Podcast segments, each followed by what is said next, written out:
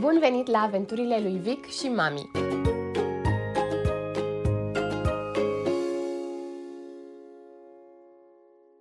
Eu sunt Cezara și am devenit mama unui băiețel, pe nume Victor, în ianuarie 2022.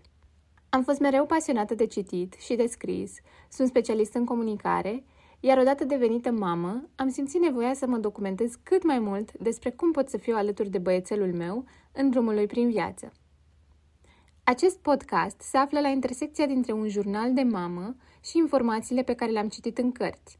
Acesta este episodul 4 din sezonul al doilea și este un episod ușor diferit de celelalte din sezonul acesta. O să vedeți pe parcurs. Nu este un episod în care povestesc foarte multe despre mine sau despre Vic, așa cum au fost până acum, ci unul care se bazează foarte mult pe una dintre cele mai interesante și mai captivante cărți de parenting pe care le-am citit, The Evolved Nest.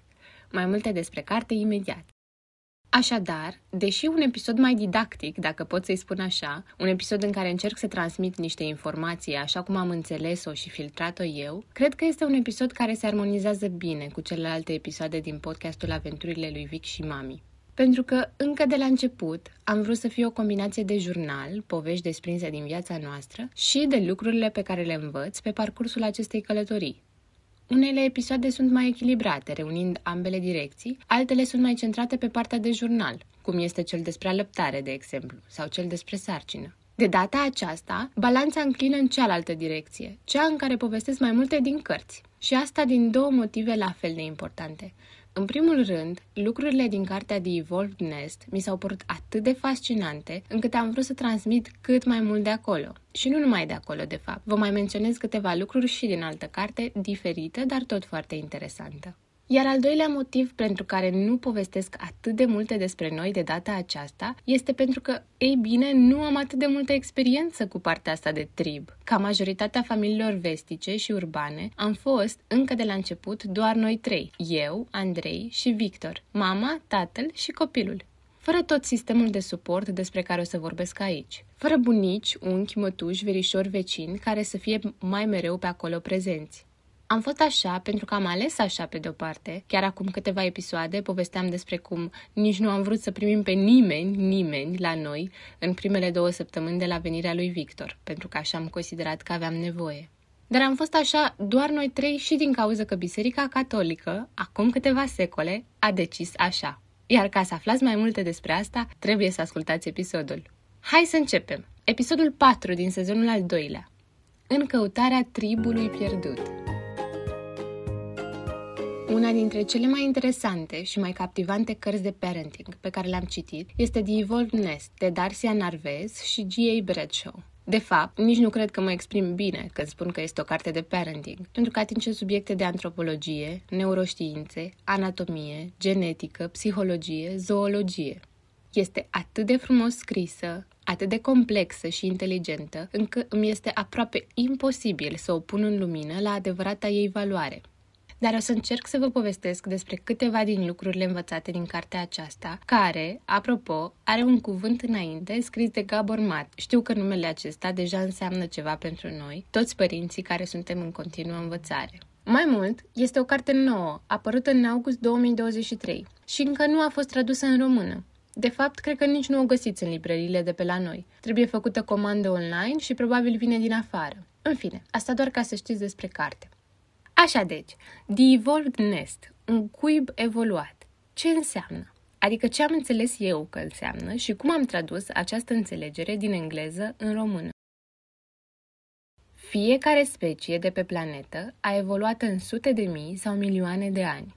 De-a lungul acestei perioade atât de lungi, încât nici măcar nu putem să o înțelegem cu adevărat, fiecare specie și-a dezvoltat fel de fel de caracteristici și abilități care să ajute membrii speciei nu numai să supraviețuiască, ci și să înflorească, să se dezvolte, să devină fiecare nouă generație mai bună și mai pregătită decât cea de dinaintea ei. Mare parte din evoluția aceasta a fost, de fapt, o adaptare la mediul în care trăiau, în funcție de cât de cald, cât de frig era, ce hrană era disponibilă, unde, când, cum, cum era solul, existau copaci sau nu, ploua sau nu și tot așa. Mediul a influențat felul în care speciile arată, se hrănesc, supraviețuiesc. Ei bine, din cadrul evoluției ființelor vii face parte, natural, și felul în care au grijă de puii lor. Nu numai că face parte de fapt, ci ocupă un rol central pentru că, nu-i așa, grija față de pui și supraviețuirea lor contribuie la perpetuarea speciei. Așa că acest evolved nest, acest cuib care a evoluat odată cu fiecare animal, inclusiv oamenii aici, este de fapt o metaforă pentru un sistem complex de practici creat și dezvoltat pentru a răspunde nevoilor fizice, psihologice, sociale și emoționale ale puilor. Un microsistem perfect care să îngrijească puii fiecarei specii ca aceștia să devină adulți competenți în specia lor. Acest cuib ancestral care a evoluat odată cu noi oferă fix lucrurile de care copiii aveau nevoie ca să crească sănătoși din punct de vedere fizic și emoțional, să se integreze în comunitatea în care s-au născut, să devină adulți competenți care să poată ajuta mai departe la dezvoltarea comunității. În carte, autoarea dă nenumărate exemple de evolved nest ale mai multor mamifere și nu numai, exemple menite să ne arate nenumărate feluri în care natura a evoluat pentru a avea grijă de pui. De exemplu, la o specie de pinguini, după ce mama a crescut oul în interiorul ei, îl dă tatălui să-l clocească pentru ca mama să plece în ocean pentru trei luni și să-și revină fizic și mental după slujba grea pe care a avut-o și să se pregătească pentru perioada când va trebui să aibă grijă de nou născut. Speciile au feluri diferite în care au grijă de puii lor și îi ajută să crească, să se dezvolte, să devină adulții care să ducă mai departe moștenirea culturală. Și oamenii au și ei un astfel de sistem dezvoltat pe parcursul a zeci de mii de ani. Sau aveau mai degrabă. Pentru că, ne spune autoarea, și de altfel știm și noi, felul în care ne creștem astăzi copiii este foarte, foarte îndepărtat de rădăcinile noastre evoluționare. În această goană, după mai mult, mai mult, mai repede, acum, am pierdut din vedere care era mediul în care copiii noștri se dezvoltau cel mai bine. Pentru că, argumentează autoarea, copiii au parte de cel mai bun început în viață atunci când experimentează condiții similare celor în care specia noastră a evoluat. Iar aceste condiții nu prea mai sunt, cel puțin nu în cultura occidentală, urbană. Este mult, mult de zis. Îmi este imposibil să povestesc despre toate lucrurile învățate, toate argumentele din carte. Promit că este una dintre cele mai interesante cărți pe care le-am citit vreodată. De fapt, eu am ascultat-o, dar o să-mi o comand să o am și în bibliotecă. Mai mult, eu nici nu am cunoștințele necesare să explic cum ar trebui toată treaba asta super complicată în neurobiologie și altele, atât de minunat cum este în carte.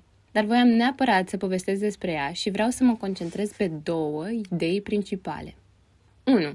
Felul în care avem grijă de copiii noștri în primele zile, săptămâni, luni, ani de viață are un impact mult mai mare asupra lor ca ființe decât ne putem imagina. Și doi, a doua idee pe care vreau să mă concentrez și care cumva dă și titlul acestui episod, unul dintre motivele principale pentru care ne este atât de greu să fim părinți în ziua de astăzi este pentru că facem treaba asta singuri și nu ar trebui. Da, nu ar trebui să o facem singuri, adică în familia nucleară, mama, tatăl și copiii. Ar trebui să avem o întreagă comunitate alături de noi. Bunici, mătuși, unchi, verișori, vecine. Acel sat despre care am auzit cu toții. O comunitate, un sat, un trib, pierdut. Pierdut astăzi și odată cu el niște lucruri esențiale de care noi aveam nevoie și de care și copiii noștri aveau nevoie și de care, de fapt, și noi și ei avem nevoie în continuare. Acestea sunt cele două idei principale pe care vreau să le explic cu ajutorul cărții The Evolved Nest, dar însă și împărțirea lor este ușor nenaturală, întrucât ele de fapt sunt interconectate între ele. Dar mai întâi, puțină istorie. De data aceasta din cartea Vânător cu legători părinți, Micheline Duclef. O carte interesantă, diferită de The Evolved Nest, în care autoarea, jurnalistă la bază, urmărește mai multe familii din culturi non-europene și învață despre cum acestea cresc copiii. Spoiler, foarte diferit de europeni sau americani. Puteți să căutați cartea, nu-i rea, chiar dacă nu am rezonat neapărat cu toate lucrurile de acolo. Eu vreau doar să vă relatez o mică poveste găsită acolo, care mi s-a părut interesantă. Voi parafraza mult din carte. Dacă analizăm istoria umană și examinăm situația de pe glob, vom descoperi că familia nucleară, mama, tatăl și copilul, reprezintă una dintre cel mai puțin tradiționale structuri. În 99,9% din timpul scurs de la apariția oamenilor pe această planetă, familia nucleară pur și simplu nu a existat. Ceea ce înseamnă că nu acesta este modul în care oamenii au evoluat să crească copii. Din familia nucleară lipsesc o serie de învățători ce joacă un rol cheie în viața unui copil. Timp de sute de mii de ani, educația a fost o treabă multigenerațională. Copiii sunt făcuți să învețe de la oameni diferiți, de toate vârstele. Străbunici, bunici, unchi, mătuși, prieteni de familie, vecini, verișori și toți ceilalți copii aflați pe lângă ei. Odată ce acești oameni au dispărut, povara educației a căzut aproape în totalitate pe umerii lui mami și lui tati. Mai mult decât atât, mama și tatăl nu numai că nu mai au parte de ajutor, dar nu mai au nici de la cine să primească sfaturi. Și cred că, de fapt, am și uitat cât de importante erau aceste sfaturi și aceste ajutoare. Apariția familiei nucleare a remodelat educația copiilor, dar și felul în care învățăm să ne creștem copiii. Adio bunica, adio mătușa Carol, adio cunoștințe și abilități educaționale, adio brațe în plus care să ne ajute la gătit, ținut copiii și masat spatele la culcare. Bun venit izolare, epuizare și stres. Care este motivul pentru care familia occidentală face acest lucru? Desigur, pot fi multe răspunsuri. Capitalismul, revoluția industrială, scăderea mortalității infantile, scăderea numărului de copii dintr-o familie sau dorința de intimitate. Joe Henrich, un psiholog care a studiat felul în care oamenii cresc copii în ziua de azi, are însă o altă teorie, prezentată în cartea de mai devreme, Vânători cu legători părinți. Parafrazez din nou din carte. Acum câteva mii de ani, familiile din Europa semănau foarte mult cu cele din multe alte culturi contemporane, numeroase, multigeneraționale și strâns unite. Căminele familiilor europene erau niște structuri poroase în care intrau și ieșeau fără prea mare tantam tot felul de rude, servitori, muncitori, vecini și prieteni. În același timp, copiii se bucurau de foarte multă autonomie. Nu era nevoie ca mama și tatăl să fie mereu cu ochii pe copii, fiindcă întotdeauna se afla mereu în apropiere un alt adult sau un copil mai mare. Chiar și cu această autonomie mai mare, unul dintre lucrurile reglementate strict de către părinți era căsătoria. În multe situații, părinții își încurajau sau obligau copiii să ia în căsătorie pe cineva apropiat familiei, un văr îndepărtat, o rudă prin alianță, un fin. Aceste căsătorii erau considerate în familie, dar în majoritatea cazurilor nu exista vreun motiv biologic pentru a le interzice. Între mire și mireasă nu existau legături de sânge sau erau foarte îndepărtate ca să conteze. Aceste căsătorii aranjate, care astăzi chiar sună oribil din punctul meu de vedere, drept să spun, jucau totuși un rol crucial. Ele reprezentau firul care ținea la un loc familia extinsă. Cu ajutorul acestor fire, familiile țeseau tapiserii colorate și rezistente. Din carte, vă zic. Clanul își păstra astfel pământurile și proprietățile, iar cu timpul câștiga bani, prestigiu și putere. Și poate mai important din punctul nostru de vedere, le oferea părinților ajutorul de care aveau nevoie în creșterea copiilor.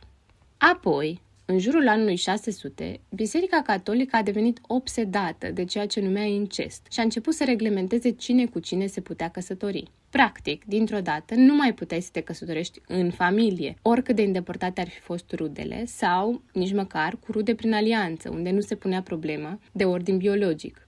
De exemplu, dacă soțul unei femei murea, practica frecventă era ca văduva să se căsătorească cu fratele soțului, ceea ce nu pune probleme de ordin biologic. Da, ne poate suna foarte ciudat în ziua de azi, mie îmi sună foarte ciudat, dar asta era practica frecventă la vremea aceea. Totuși, biserica a interzis și astfel de legături. Legile căsniciei, spune psihologul Joe Henrich, au făcut praf familiile extinse. Prin scindarea familiilor puternice și a clanurilor, biserica pare să fi declanșat o reacție în lanț care a schimbat modul de gândire al oamenilor și lucrurile pe care le apreciază.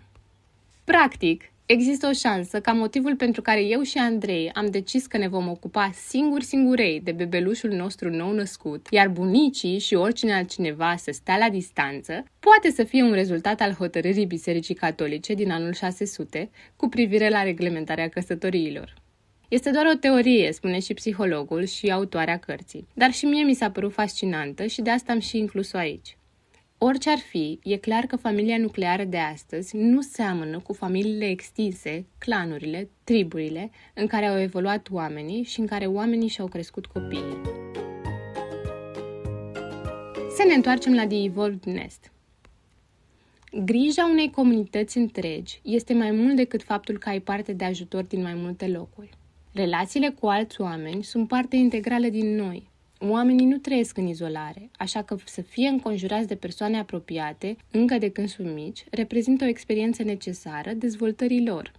Un bebeluș care își dezvoltă propria înțelegere despre cine este el, va face asta cu ajutorul adulților din jurul lui. A învăța cum să trăiască alături de ceilalți ajută copilul să afle mai multe despre el însuși și despre lumea în care a venit. Și mai mult decât atât, îi dezvoltă intuiția despre cum să răspundă într-o varietate de situații sociale pe măsură ce crește. Oamenii au evoluat pe parcursul a zeci și sute de mii de ani să crească copii în interiorul acestor microcomunități, cu bunici, tați, rude, alte mame.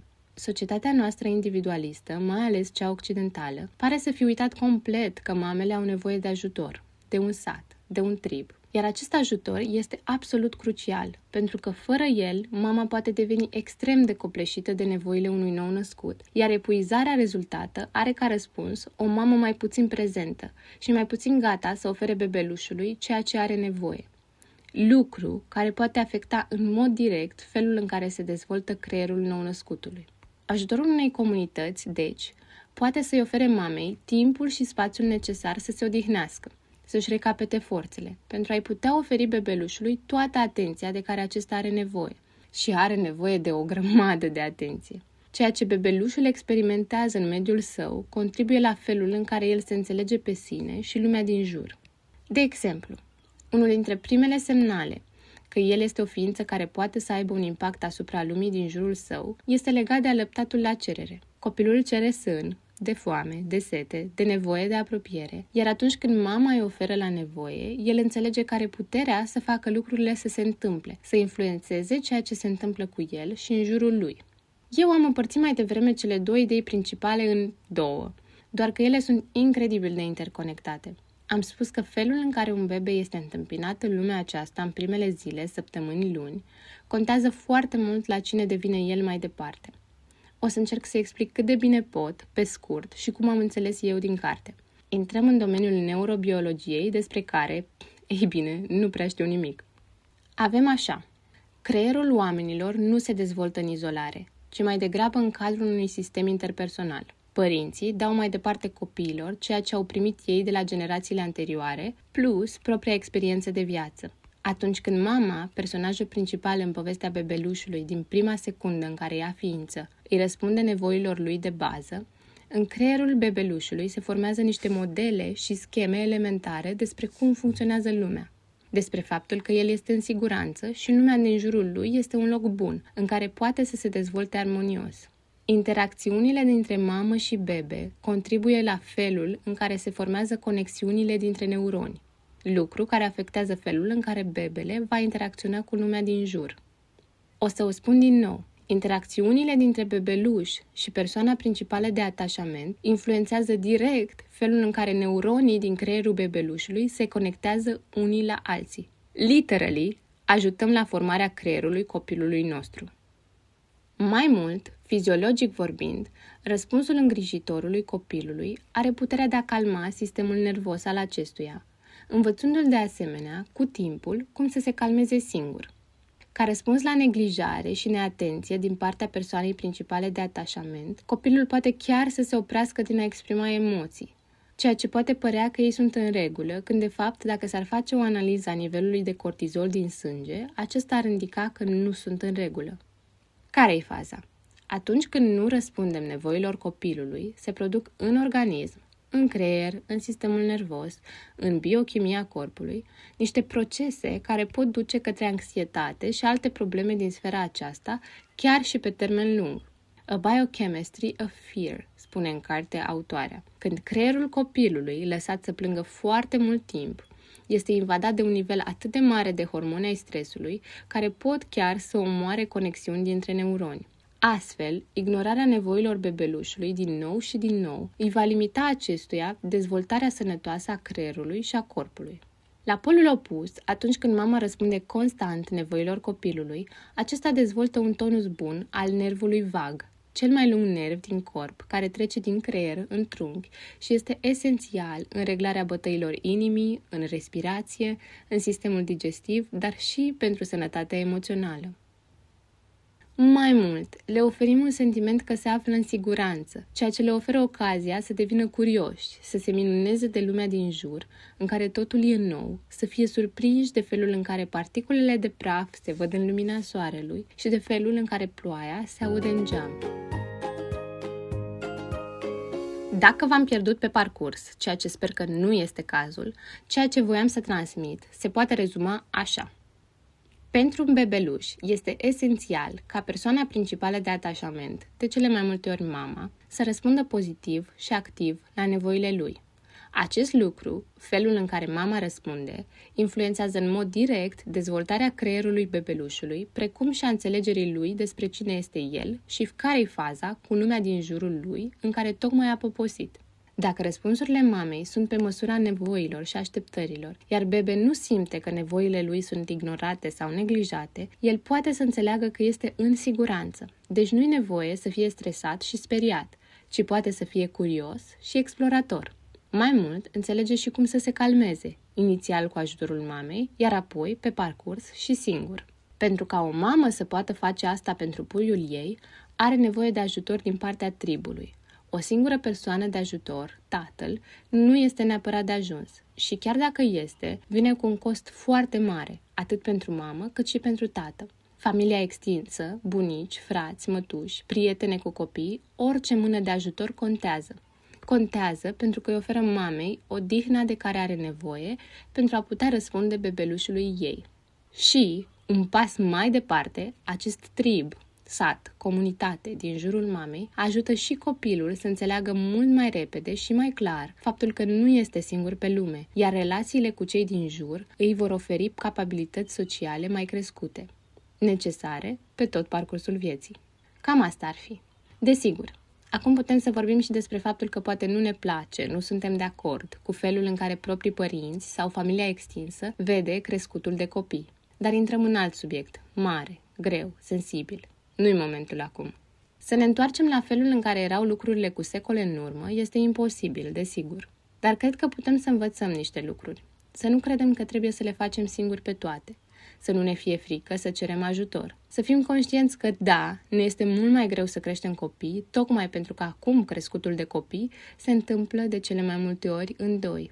Și mai presus de toate, atunci când în jurul nostru avem persoane cu care rezonăm. Când bunica nu face cum știe ea că ea știe mai bine, iar acest mai bine este de fapt diametral opus de valorile tale sau ale voastre. Când chiar putem să ne conectăm și să discutăm cu familia extinsă, este mult mai bine pentru copil să aibă parte de relații extra față de cele cu mami și tati. Și, bineînțeles, este mai bine și pentru mami și tati. Eu am vrut să fac lucrurile singură. Eu sunt mama, eu știu mai bine. Și le-am făcut, în mare parte, cel puțin o vreme. Dar de multe ori cu un cost foarte mare pentru mine sau pentru relația cu soțul meu. Că sunt bine acum, că suntem bine acum, se datorează, la finalul zilei, tot ajutorului primit. De la livratorii care ne-au adus mâncare, de la terapeuta cu care am lucrat, de la prietene care m-au sunat să-mi spună că da, și lor le-a fost greu.